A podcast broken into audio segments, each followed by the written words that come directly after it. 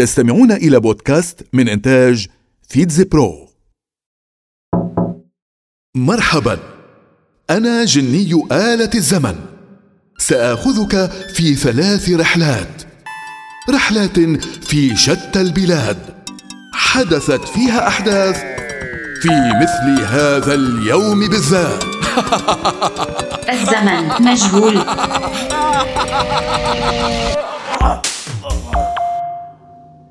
بونجور أنا الجزائر البلد العربي الموجود في شمال أفريقيا.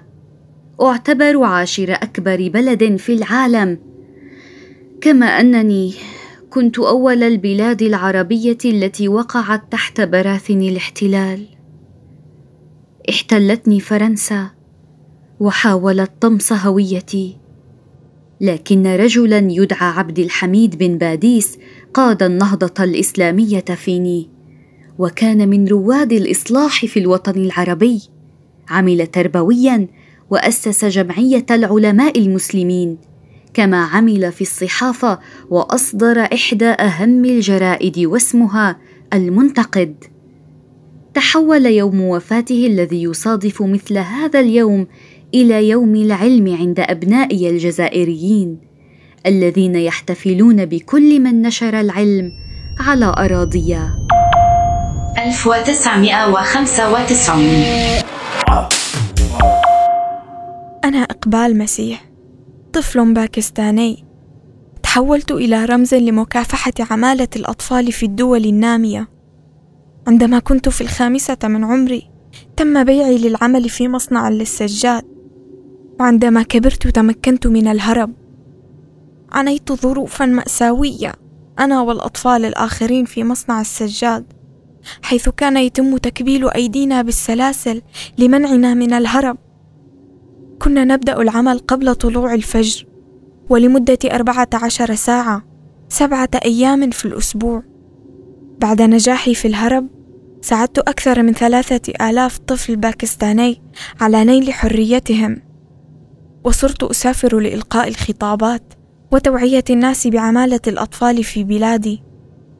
لكن في مثل هذا اليوم من عام 1995 تم اغتيالي.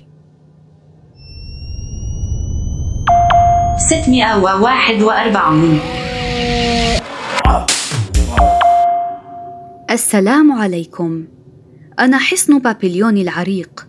يطلقون علي أيضا اسم الحصن الروماني أو قصر الشمع أو قلعة بابليون. حاليا أنا موجود في العاصمة المصرية القاهرة عند محطة مار جرجس لمترو الأنفاق لكن تاريخي يعود للقرن الثاني الميلادي. عندما أمر الإمبراطور تراجان ثاني الأباطرة الرومان ببنائي وفي القرن الرابع الميلادي قام الإمبراطور البيزنطي أركاديوس بترميم وتوسعته خلال أيام الفتح الإسلامي قام الصحابي والقائد العسكري عمرو بن العاص بمحاصرتي لمدة سبعة أشهر. سقطت بعدها بأيديه في مثل هذا اليوم من عام 641 وكان سقوطي إيذانا بدخول الإسلام إلى مصر. العودة إلى الواقع.